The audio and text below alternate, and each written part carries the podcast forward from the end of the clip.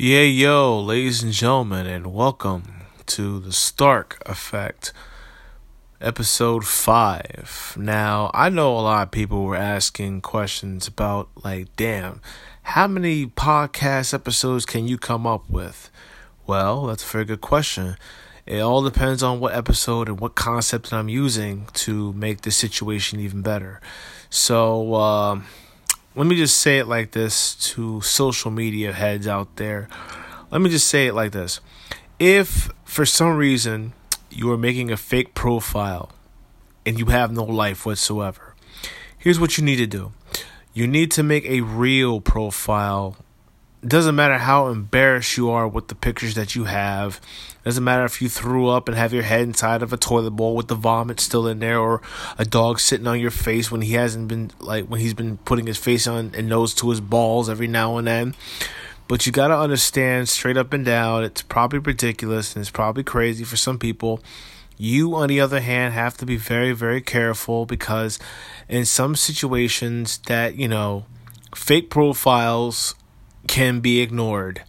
And somehow being ignored really means that if you have nothing else better to do with your life, then this would probably be the choice for you to just not make a profile.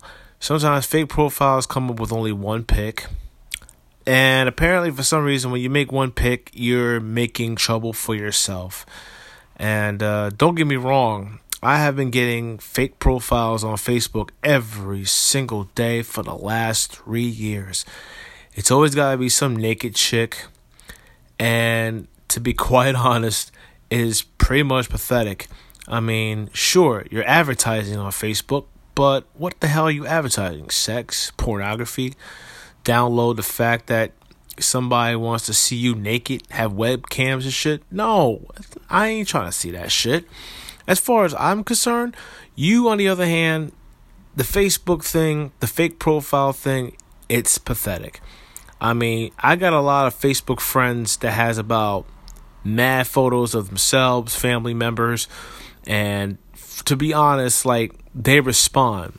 A fake profile of a person that put up there, they don't respond. They just want to see you respond to them so they can throw spam at you, and then more importantly, it's hard to get out. And you have to make another profile all over again? I don't think so. So here's a little lesson from me to you, ladies and gentlemen of social media. If you are on Twitter, if you're on Facebook or Instagram, stay away from fake profiles and do yourself a favor. Stop accepting fake friends when you know they're they don't really exist.